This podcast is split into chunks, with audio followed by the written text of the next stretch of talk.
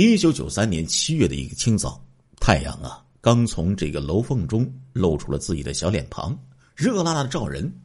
上班人们寻着草帽，找着阳伞，带上清凉油，准备与长长一天的炎热进行抗争。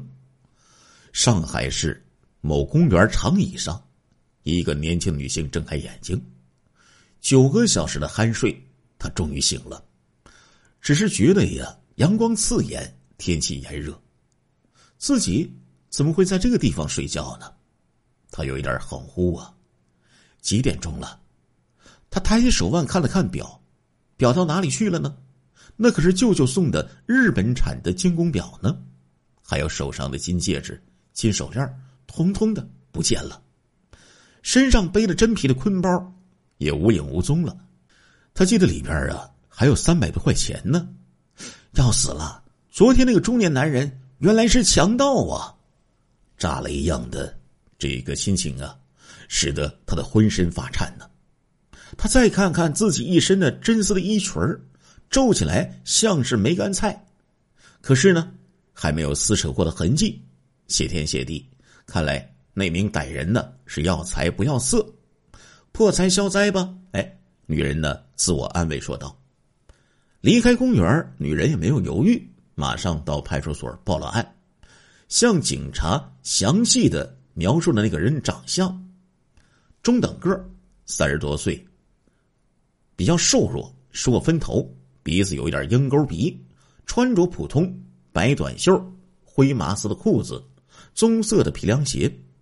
还有什么特点呢？就是那个男人的眼睛色眯眯的，像长着勾魂的钩子一样。对了。他开的是一辆红色的摩托车，叫不出什么牌子。女人和他是在舞厅里跳舞时相识的。这个男人呢，舞跳的还可以，跳了几支舞曲。男人呢，就在这里呀，讲情调一样，要带着女人呢到好地方去玩一玩。于是女人就答应了。男人骑着摩托车就带着女人来到这家公园。到公园里的时候。天色都黄昏了，女人喝了男人给她的饮料，那饮料里呀，女人觉得一定有鬼。喝下去之后，浑身无力，光想睡觉。后来呀，什么都不知道了，一直呢睡到了今天的早上。身上的金银首饰、钱物等啊，全都已经丢失了。接待他的民警啊，很认真的记录下了他的报案情况，因为据有关部门通报，类似的。麻醉抢劫案已经在本市五区的公园、影院里呀发生多起了。市公安局有关部门呢要求将信息汇总，一方面呢请铁路公安处将受害者的描述对象画像呢，一方面通过传媒提醒公众注意，协助破案。不久之后，上海东方电视台《东方幺零》的专栏将系列麻醉抢劫案就做了一档。专题的节目，据节目报道，警方共接报八起类似的案件，受害人呢都是女性，方式等呢都是先喝饮料，等人昏睡之后抢劫首饰和钱财。警方希望呢群众提供与案情有关的可疑线索，同时呢提醒大家，特别是单独行动的女性要注意，不要在晚上跟不认识的人到公园、影院等娱乐场所。更不要随便的去吃陌生人的食品。节目最后，出示根据受害人讲述画出的可疑人头像。这个头像啊，在银屏啊停留了二十秒钟的时间。那是一九九三年七月的事情。之后的半年，此类事情呢销声匿迹了。之前那个作案人呢也被警方抓获了。一时之间，公共场所又恢复了。歌舞升平。阿霞呀，是上海某纺织厂的一个女工，三十岁出头，未婚，面上啊看上去却很年轻，像是二十五六岁的样子。阿祥是弄堂里长大的女人，她爱打扮，喜是非，过清闲日子难受的那一类人，不是凑别人热闹的打打麻将，就是自己呀制造那么一点热闹。让别人嚼嚼舌根传传小话。当然了，凭他看上去年轻的相貌，凭他眉梢眼角的取之的风情，也从几个男人那里呀讨到了脂粉零食的小费。要说人心不足蛇吞象，他总觉得这钱太少了，东西很贵，花起钱来呀手脚紧，蛮不痛快的。于是呢，他就放眼社会，找寻能够给他提供更多花销的男人。他有自知之明。大款不指望了，哎，瞄上个中款就成了。那天呢，他被同厂同车间的好友李梅呀叫到家里打麻将。一开始呢，他也没有多想，和李梅同事多年，对他家里的情况啊基本上了解。李梅丈夫啊是个浴池的职工，后来呢嫌收入少不做了。凭想象啊，他家的日子可比自己不差，可是呢也强不到哪里。阿霞认为呀，这场麻将也就是混混时间，没带多少钱就去了。阿霞一进门就感觉不一样啊，为什么呢？因为这个李梅家中的情形比想象中强了很多，屋里的家具、桌子上摆设，还有啊，李梅脖子上、手腕上的黄货呀，让她很是眼红。李梅的丈夫比上次见面的时候年轻多了，大背头就和被风吹过一样，浅驼色的毛衣一看就是那种高档的羊毛衫他上来呢，帮自己脱下外套，搬了椅子，递上茶水，听自己说不喝茶，于是啊，又连忙拉开了一罐椰汁，可以说是殷勤备至啊。此时此刻，窗外两个黄鹂呀，正在鸣翠柳呢。循着这个氛围呀，当天的麻将啊，也打出了一些意思了。李梅丈夫和阿霞对面坐，另一个男人呢和李梅呢脸对脸坐。整整一天呢，阿霞竟然没有看清那个男人长什么样子。这个男人的做法啊，十分方便眉目传情。看来呀。李梅丈夫啊，并不满足于精神的交流，时不时呢，在这个桌子底下呀，用脚啊来上点动作。阿霞是什么样的人呢？哎，早就已经将那动作中的台词给读懂了，并且跟着续上两脚。阿霞呢，用这个余光啊扫视李梅，看到呢，她只是在注意手中麻将牌，没顾上看这边的《西厢记》呀。于是阿霞胆子呀就更加大了起来。当天的这场麻将啊，阿霞是输了个精光啊。可是呢，李梅这个丈夫啊，替她把钱垫上了，而且李梅呢看起来并不生气，看起来呀，这户人家是很有钱的。这是阿霞一天麻将打下来得出的重要信息。一来二去，他们熟悉了。李梅丈夫傅根呢，只顾做着他的桃花梦，没地方。阿霞竟然提出了无理要求。那天呢，阿霞来到了他的家里，李梅和富根呢都在家。这富根就说呀：“留阿霞吃午饭吧？”李梅呀就拎着小菜篮子出门去了。这边房门砰的一声关上了，那边的窗帘唰的一下就拉下来了，把三月的阳光啊全都统统的赶出室外了。哎，两个人呢就在房间里呀。晕山物语了起来。完事儿之后呢，阿霞冷着个脸说：“拿两千块钱来。”哎，富根一听，只当这个阿霞在开玩笑啊！你不要瞎说呀！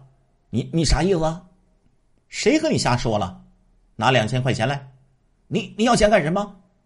不干什么，就是要钱。不管怎么样就要钱，天底下哪有这一等一的好事啊？你快穿衣服，李梅快回来了。你不给钱，我就不穿衣服，我就让他看见。富根这时候脸上也出现了一脸的无赖相。哼，你以为我怕他看见？他早就知道了，知道了就好。哼，知道就好。这时候啊，李梅呀拎着一篮子的菜呀进了房间。他果真呢就和知晓了一切一样，而且呢还一副包容的样子。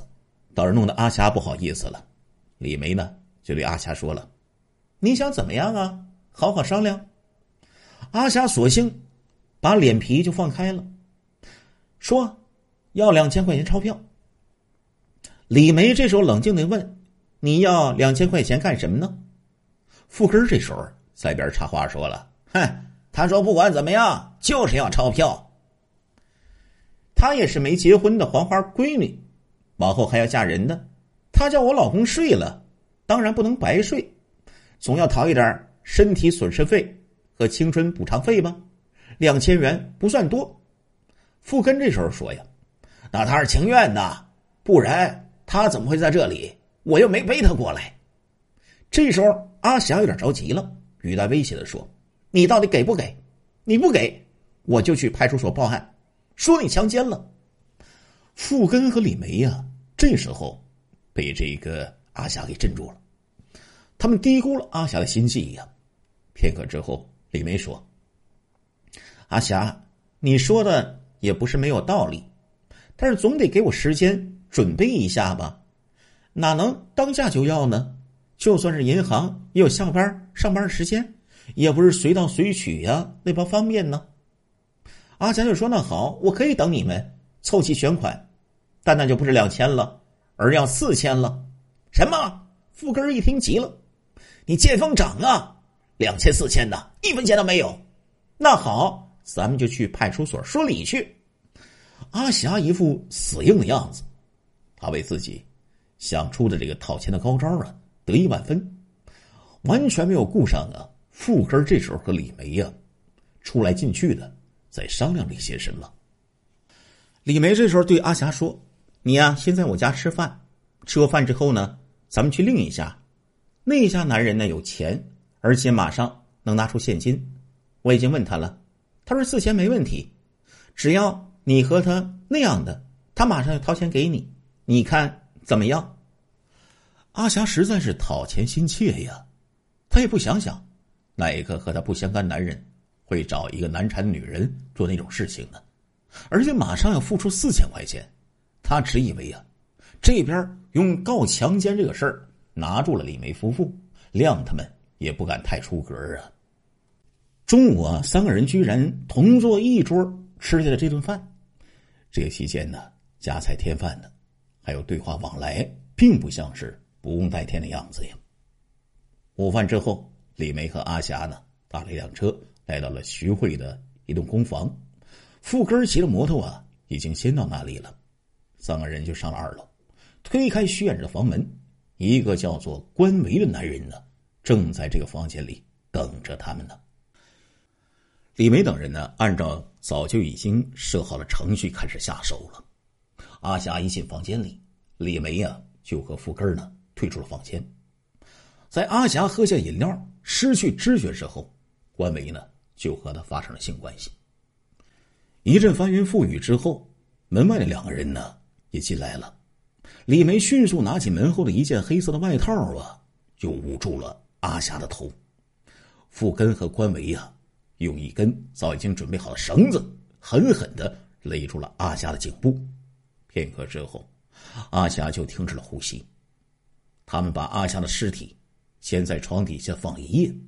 第二天呢，李梅和富根两人呢来到了关维的家里，他们开始处理阿霞的尸体。关维和李梅丈夫啊，用刀子先把血给放出来。等这个血放的差不多的时候啊，他们就分别割下了死者的器官。他们将切不碎的尸体部分。装蛇皮袋坠上重物，丢进黄浦江，毁尸灭迹。那天是一九九四年三月五号。第二天傍晚，两男一女三个人拎着几只袋子，朝着黄浦江的码头走去。从他们走路的样子看呢，拎的这个袋子呀，有一些分量。他们像一般的摆渡客那样，买好了票，上了船，捡靠船边的这个地方站定。可是呢，与一般的这个摆渡客不同的是，他们脸上啊没有急于回家的表情。三人之间呢也不说话。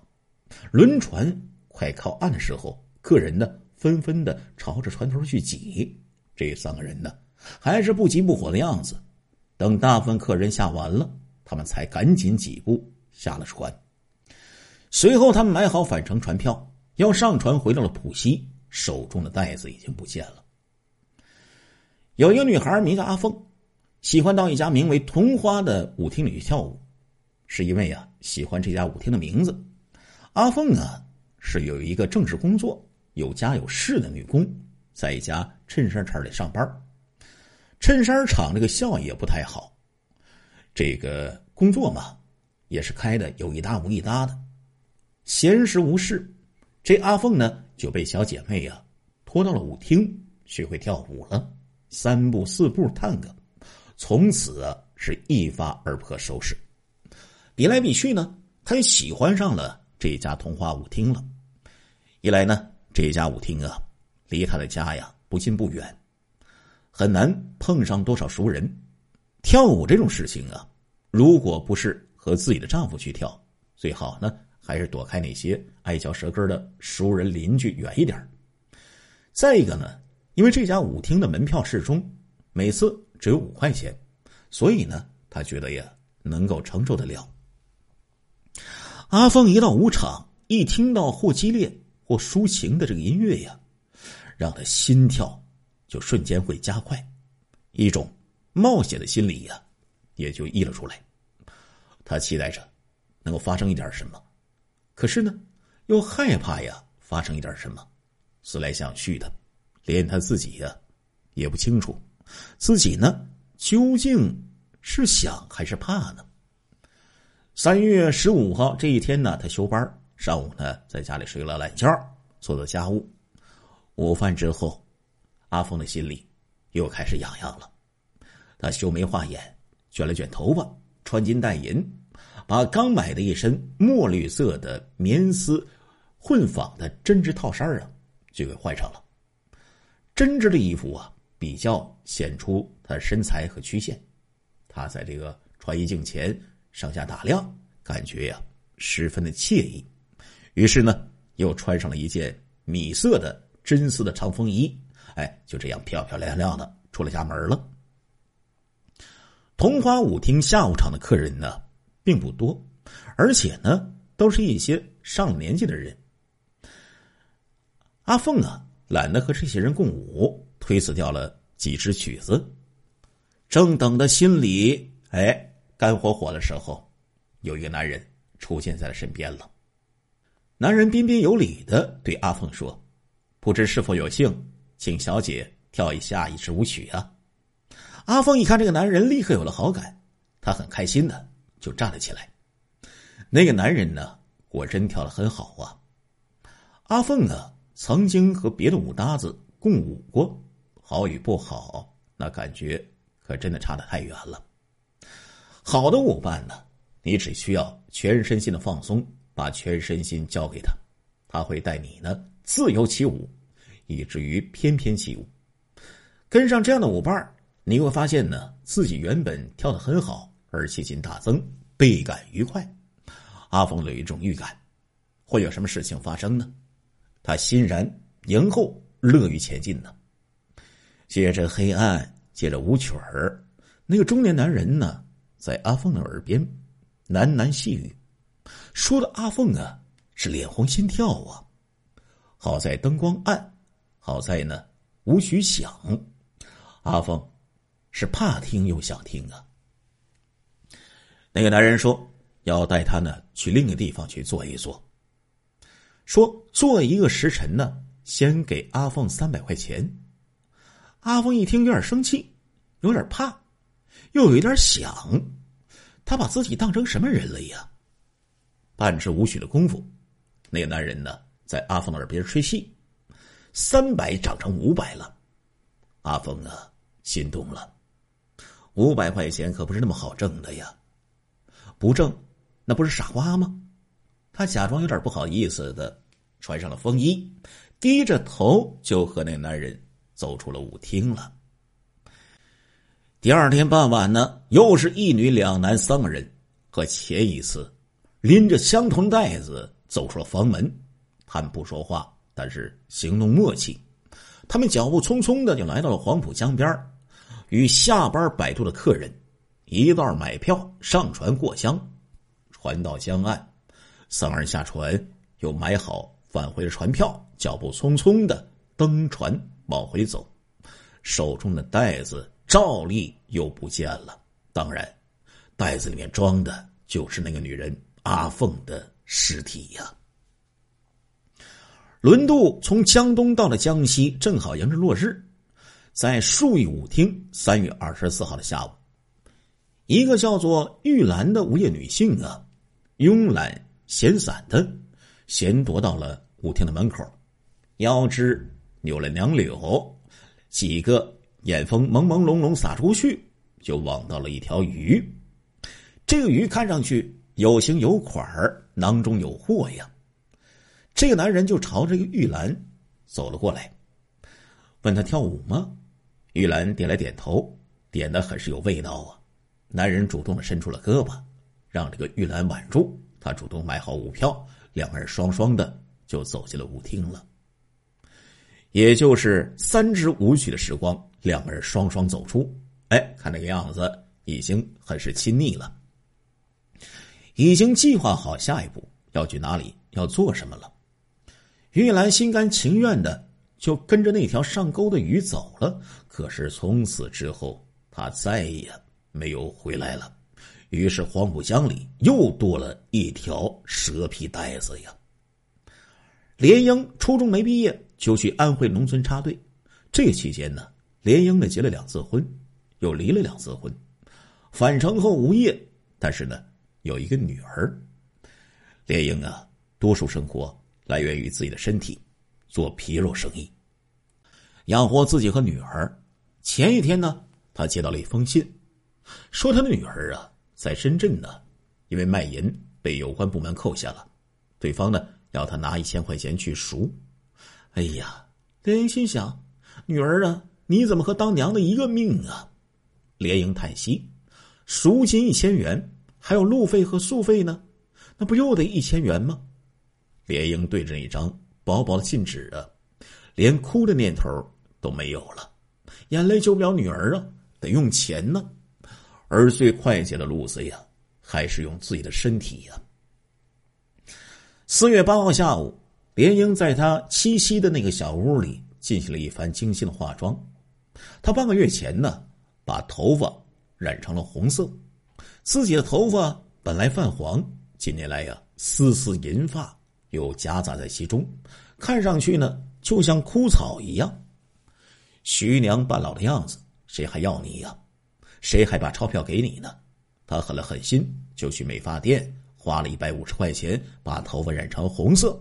当年呢，这行当里实行这个红色，红色看上去火爆、性感、刺激呀。总之啊，这钞票啊挣的便当一些。连英。画好眼线，描好眉毛，又涂好嘴唇，紫色，再涂一层薄薄的金粉。他对着镜子端详，点头又摇头。他把所有的首饰全都戴上，企图用亮金烁银来遮掩自己皮肤松弛的老相。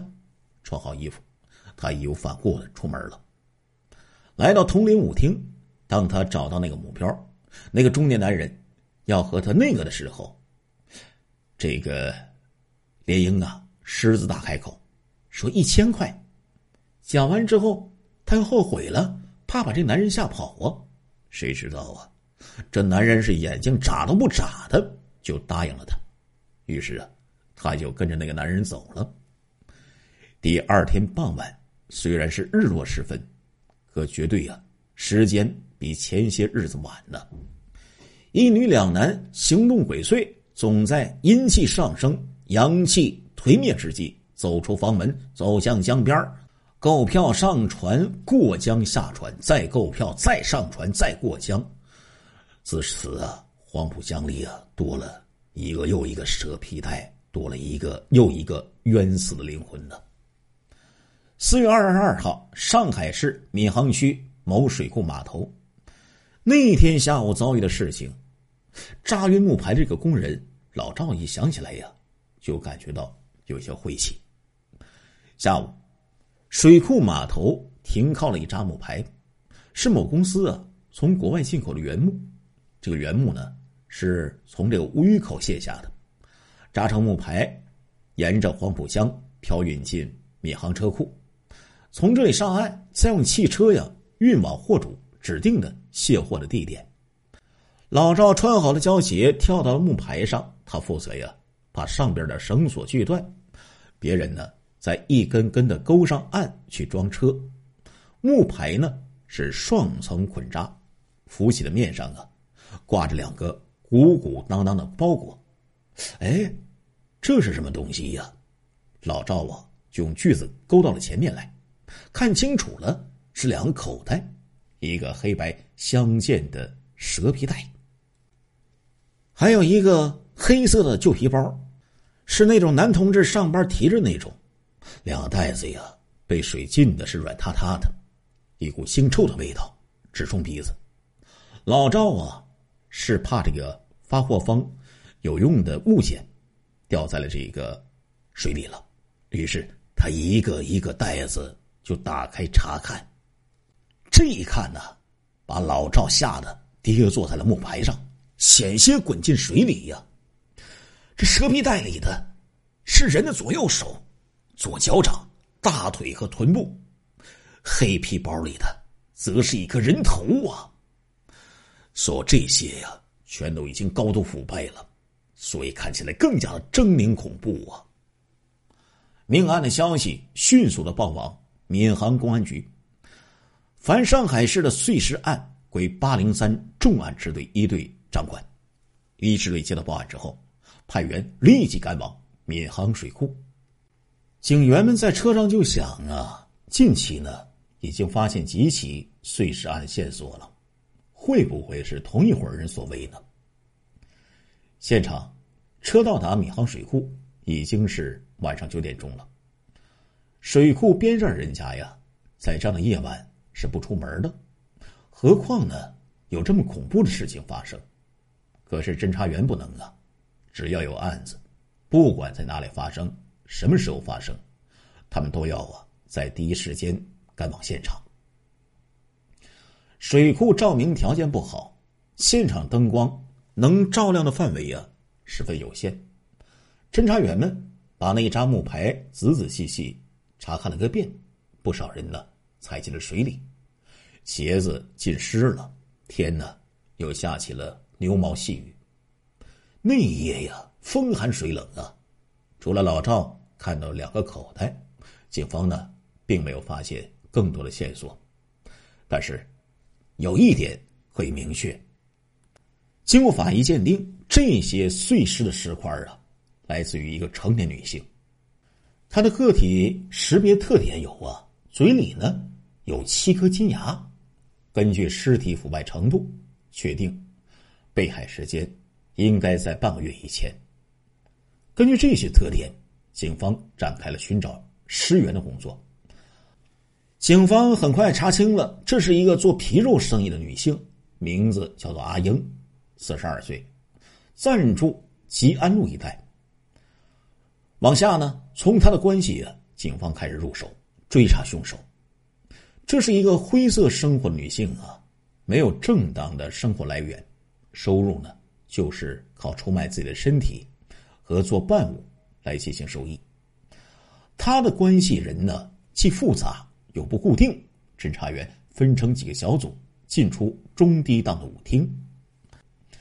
本案侦查员一支队副队长包志明，在他后来呀谈起这段时间在中低档舞厅办案的经历时啊，感慨万千呢。他说呀：“我们呢不会跳舞，从来呢不去那种地方。舞厅灯光那么暗，人呢又那么乱，进去以后啊很不习惯，很不舒服。不舒服归不舒服，案子总是要办好的呀。”查出几个嫌疑人，审讯之后调查下来，又一一的否定了。就连查清楚这个女人的大致死亡时间，也是费了九牛二虎之力呀。从中呢，暴露出警方啊对失踪人口的管理还是个弱点。比较有用的线索是啊，有人看见阿英八号下午和一个男人走了，那个男人呢开着一辆红色的摩托车。再从阿英的关系人中调查，有外号叫做“弹弓”的男人呢，有着同样颜色的摩托车，深入的查下去，弹弓在那一段时间在外地并没有作案的时间。八月二十二号，相隔半个月的时间，也旁证了法医的尸检的结论。到底呀，谁是杀人凶手呢？又在什么地方杀人分尸的呢？这个案件呢，就陷入了僵局之中了。五月四号青年节，海员华新四十几岁，早就已经不算青年了，青春是一去不再呀。要抓住每一个风平浪静的日子、上岸的日子、活着日子，对他来说非常重要。因为啊，作为一名海员，那生命可能稍纵即逝啊，所以呢，他秉承着及时行乐。他觉得呀，可能在海上漂泊的日子太久了。一休假回到上海，他立刻呀就走进了灯红酒绿。花心呢，总感觉有一些陌生感。不知道什么地方能够调一些外汇，什么地方又可以找到哎长相不错又没有病的那些女人。可是这个事儿也不好向别人打听啊，亏得有一个好邻居相帮。这个好邻居拍着胸脯说了，他能找人换港币。说比银行兑换的价格高了许多，说你有多少港币好换，你统统拿上。讲完之后呢，他又放低了声音，说呀，可以带他去一个好玩的地方，那里有很多漂亮女人。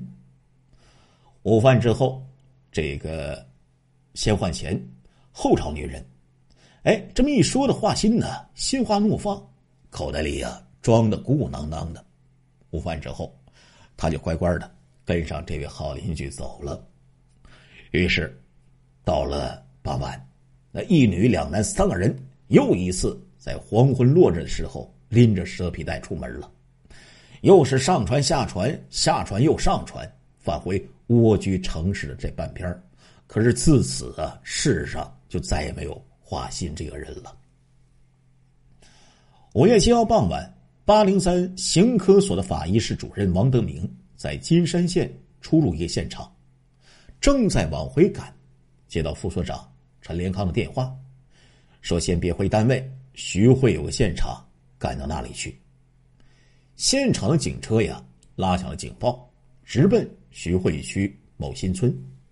这是一栋老式的公房，公房外边啊，有一个专门排粪便的。下水的管道，为了清污方便，院子里啊还有个常年盖着铁盖的阴井。今日呢，本楼住户啊发现这个阴井盖子被什么东西顶起来了，一股难闻的腐臭，于是啊赶紧报告这个房管部门来进行清污。当天下午，房管工人到了，掀开这井盖一看，粪便污水上边啊。漂浮着很多碎肉，你说居民楼里哪来这么多碎肉啊？这房管工人呢，心里就不踏实了。于是赶紧打电话给公安局，让他们来人看一看，这究竟是什么肉？如果是动物肉的话，哎，你们就走人，我们呢自己进行打扫；但如果不是动物的肉，那我们走人，你们来收拾。王德明法医和他同事们呢？不嫌脏臭，一块块的就把那些碎肉啊给打捞了出来。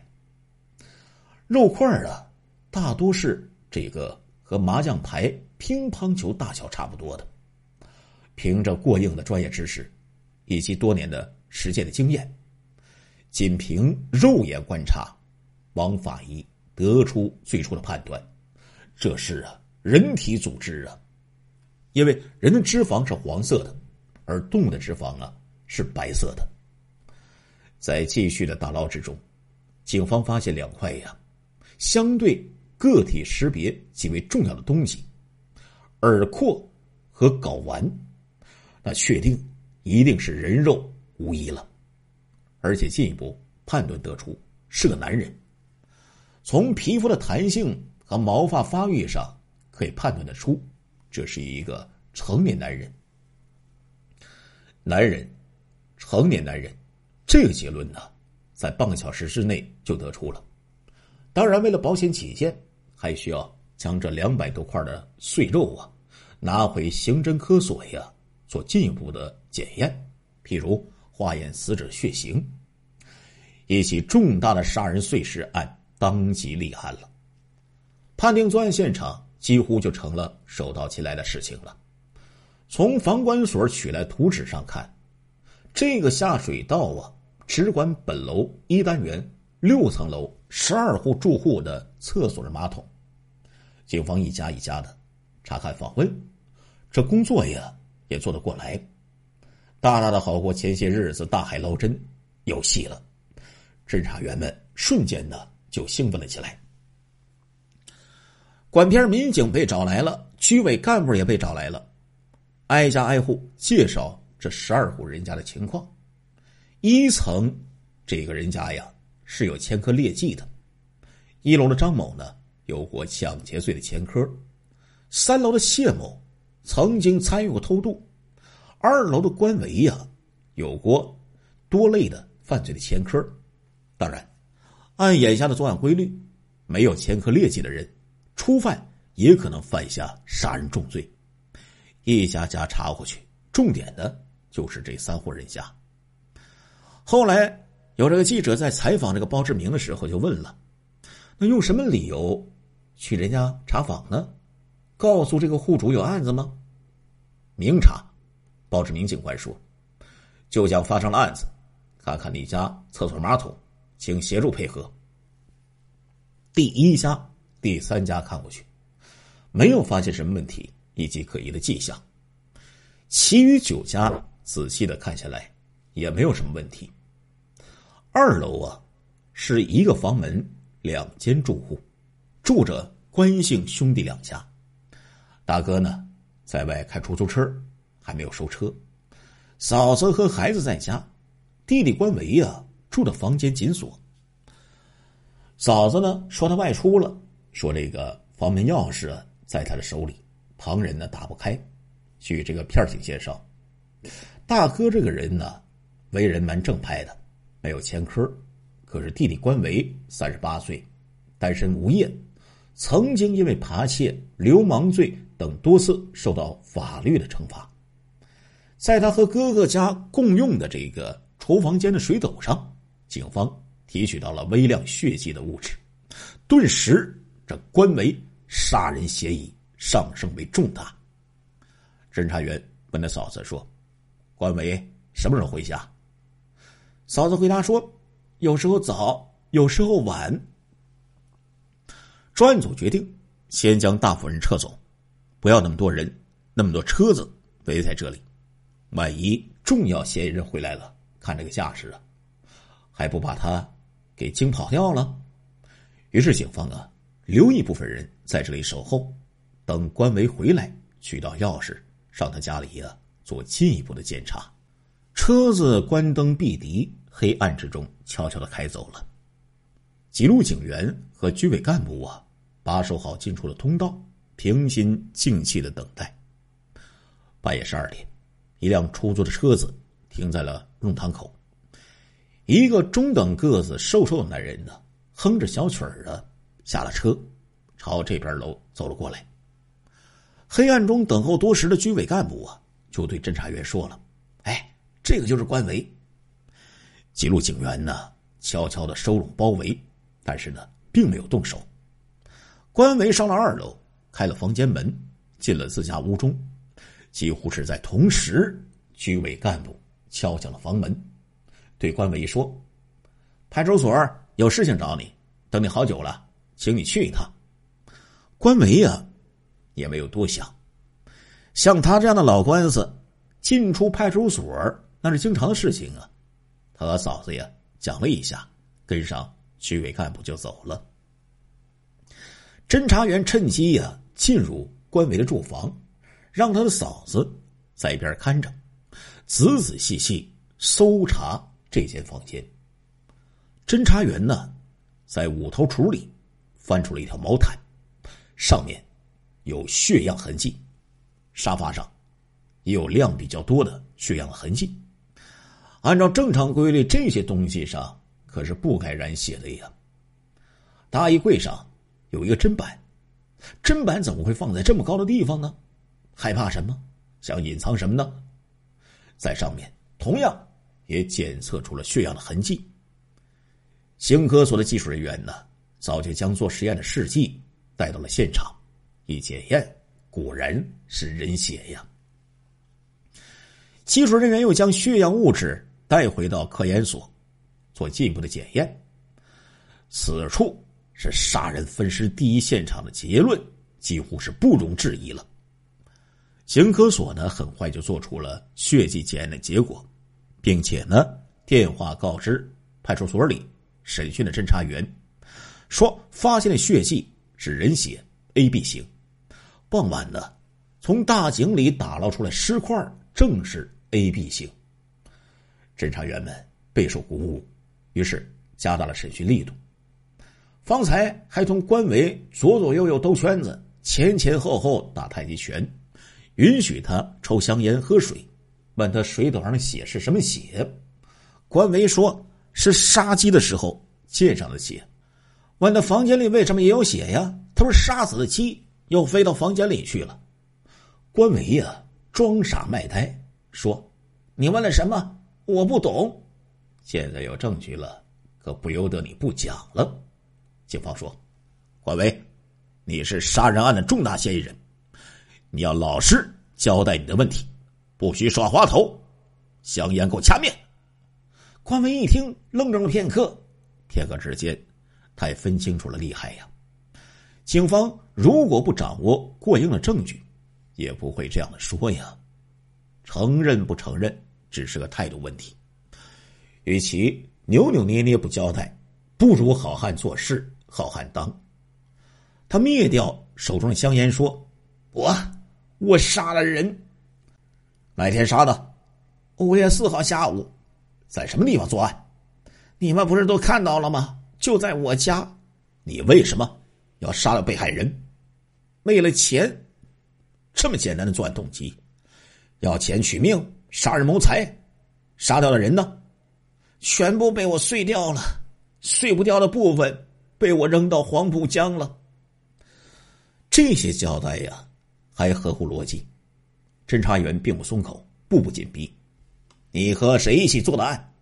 呃，就我一个人。哼，就你一个人。侦查员并不相信，一个成年男人杀死一个成年男人并碎尸，不要帮手，几乎是不可能的。但是手中呢，不掌握更多的证据，又不好深问，何况这个官维啊是个老油条了。侦查员这时候啊，想起近三个月来发现了几起女性被杀并被碎尸的案件，特别是四月二十二号在闵行水库发现的阿英的尸骨，会不会也是他做的孽呢？警方继续询问。关伟，据我们所掌握的情况，除了杀这个人，你还有别的罪行，不交代，这个关可不好过呀。关维沉默良久，十分钟之后，他说：“有有什么？我还杀过别人，是男人还是女人？呃，女人也有。把时间、地点、杀人方式一一交代清楚，不许有半点隐瞒。”关维交代了四月八号杀死并碎尸的又一起的罪孽。从他讲述阿英的身体的特点，证明啊，他说的是实话。你还做了什么案子？关伟直瞪瞪的看着审问他的侦查员。他以为警方啊已经掌握了他全部犯罪事实。他想了想，杀一个人也是死罪，杀更多的人也是一条命抵了，索性呢全部都交代了出来。我一共杀死了五个人。这句话语呀，如炸雷轰响啊！这句话，使得全体呀在场的侦查员震惊。五个人全部杀掉并碎尸，这可是解放以来上海没有过的恶性案子呀！因为呀，没有掌握其他的更多线索，警方慎重了。而且凭借经验，一个人杀了这么多人，要么是吹牛，要么就是有帮手。侦查员换了个角度继续问道：“刚才你到什么地方去了？”“我去周家湾了。”“周家湾谁家？”“我去李梅家。”警方一听李梅这个名字呀，觉得应该是个女人的名字。侦查员又问了：“你和李梅什么关系？这么晚了，在她家里做什么？”“我我去找她打麻将，闲着没事找事儿做。”“除了打麻将，还做什么？”“，没做什么。”经常打麻将吗？我差不多天天去吧。侦查员三问两问，便将关维和李梅的关系啊问了个底儿掉。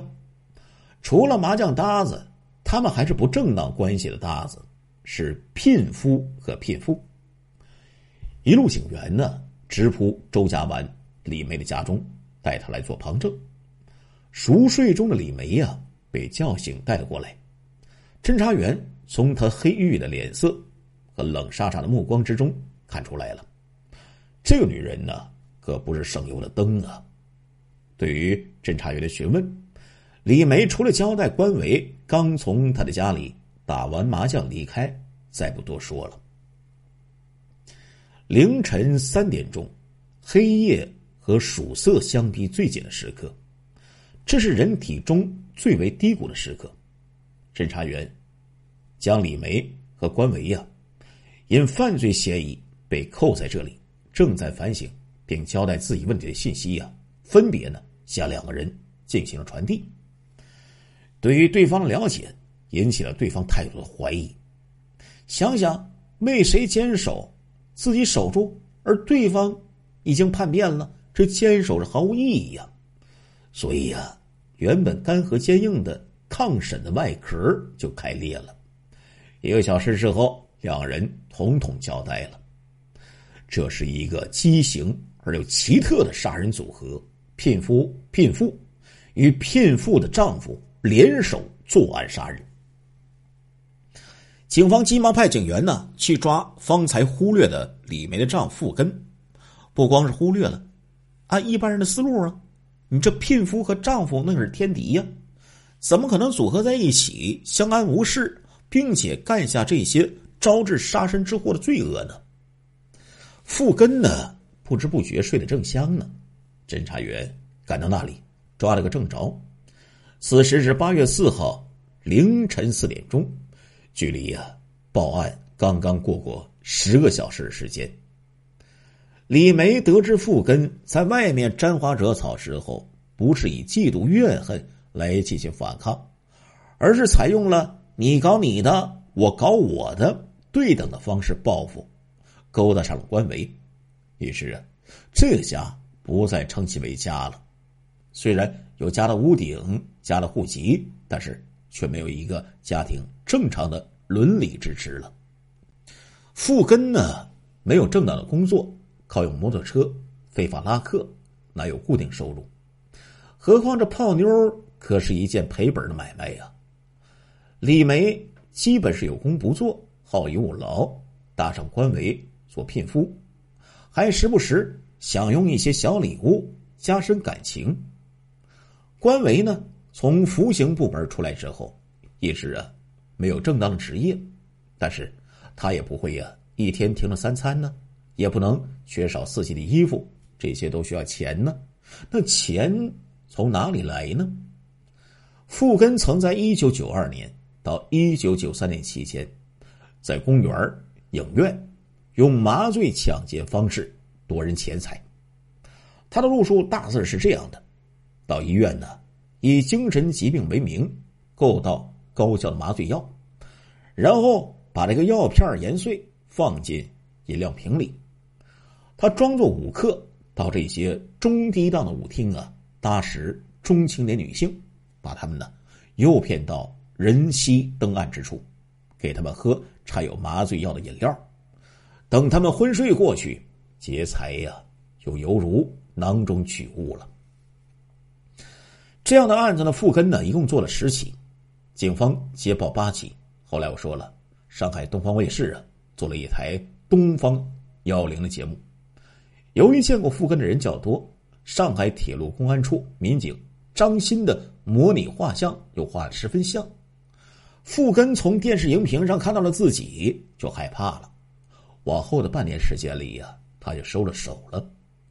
但是啊，借来的钱呢，是有出无进，很快就被他花光了。这个时候，阿霞呀，主动送上门来了。他紧逼傅根和李梅拿出四千元钱，否则叫傅告这个傅根强奸，就把自己往这个死路上去逼呀。傅根和李梅就起了杀心了，并且呢，经过详细的预谋。他们骗这个阿霞呀，去和官维搞这个不正当的关系。讲这个官维呀有钱，说一次拿出四五千不成问题。这阿霞呀就轻易的上钩了。三月五号下午，傅根呢先骑着摩托车到了关维的家中，阿霞和李梅呀乘坐出租车到徐汇区那栋老式的公房上二楼，进到了关维的家中。阿霞这才发现呢，关维不就是常在一起打麻将那个搭子吗？此时啊，傅根夫妇已经悄悄的退出了房间，到外面把风了。房间里边，阿霞呀喝了掺有麻醉药的饮料，很快就昏昏的睡去了。房间外的富根夫妇进来的时候啊，李梅呢用被子呀捂住阿霞的头脸，另外两个男人。用电饭煲的电线呢勒阿霞的脖子，阿霞很快就过去了。当天呢，他们呢并没有分尸，而是将尸体在床下放了一夜。事后他们交代说呀，放一夜可以出血少一些，好清扫。第二天，他们三个人呢到商店买回来带锯齿的冷冻切割刀。刀刃的刃面锋快，还买回绞肉机、蛇皮袋他们把这小肉块啊倒进冲水马桶冲掉，随后就把这大骨头、四肢和头装进了蛇皮袋坠上重物。三个人呢拎着坐船过了黄浦江，趁船快靠岸，人们往前拥挤的时候，把那些行李呀丢进了江心。李梅把劫得的金银首饰。要么卖给私人金铺，要么打造成别的样式，衣物啊，要么自己穿，要么变卖成钱供他们开销。第一起案子作罢，他们也心惊胆战一阵儿，蛰伏着没敢再做了。过了一段时间呢，发现没有动静，他们是恶向胆边生，蠢蠢欲动，开始计划干第二票买卖了。他们三个人呢，有了组织分工，富根呢就负责到舞厅去搭石钻的对象，而且呢有两个原则：一是年纪不要太轻，太轻啊要价高，恐难上钩；第二，身上的黄货越多越好。三月十五号，在通化舞厅，阿凤倒霉了，就被富根相中了，骑上他的摩托到了徐汇。富根呢，先和这个阿凤啊在一起发生了关系。李梅呢，在外边把风，等这边搞好之后又摆平了，他和关维再进来，一切照旧啊。李梅捂头，富根关维勒脖子，人死过去之后，先在床底下放一夜，第二天切的切，倒的倒，傍晚时分，将切不碎的部分。装入蛇皮袋儿坠上重物，丢进黄浦江。三月二十四号，树玉舞厅玉兰；四月八号，铜陵舞厅联英。残害联英这一次，三个恶人有些大意了。想了一想，害了这么多人，也没有遭到报应，他们就掉以轻心了。完事儿之后呢，他们丢进黄浦江这个。蛇皮袋儿啊，没有坠上重物，于是啊，那死去的猎鹰的残肢啊，终于在十四天之后，随着进口的原木沉再沉再浮，顺着黄浦江就飘到了闵行水库。后来呀，就被人给发现了。这样看下来，三个人手头虽然有了一些钱，但是啊，这仅仅够填平他们欲壑的底子，他们的贪心呢太大太大了。他们决定，再作案的对象要身上有钞票，钞票越多越好。于是，这个海员华歆呢，就成了他们盯牢的第五个目标了。因为他们觉得呀，这个华歆有钱、贪色、粗心，这个目标果然真的很容易上钩。身上钞票啊，比比往任何一个人都多，而且还是港币。但是啊。这是智者千虑呀！马桶下水道的堵塞令他们冷酷恶行啊被人发现了，要不然不知道这些恶行还要延续到什么时候才会收手呢？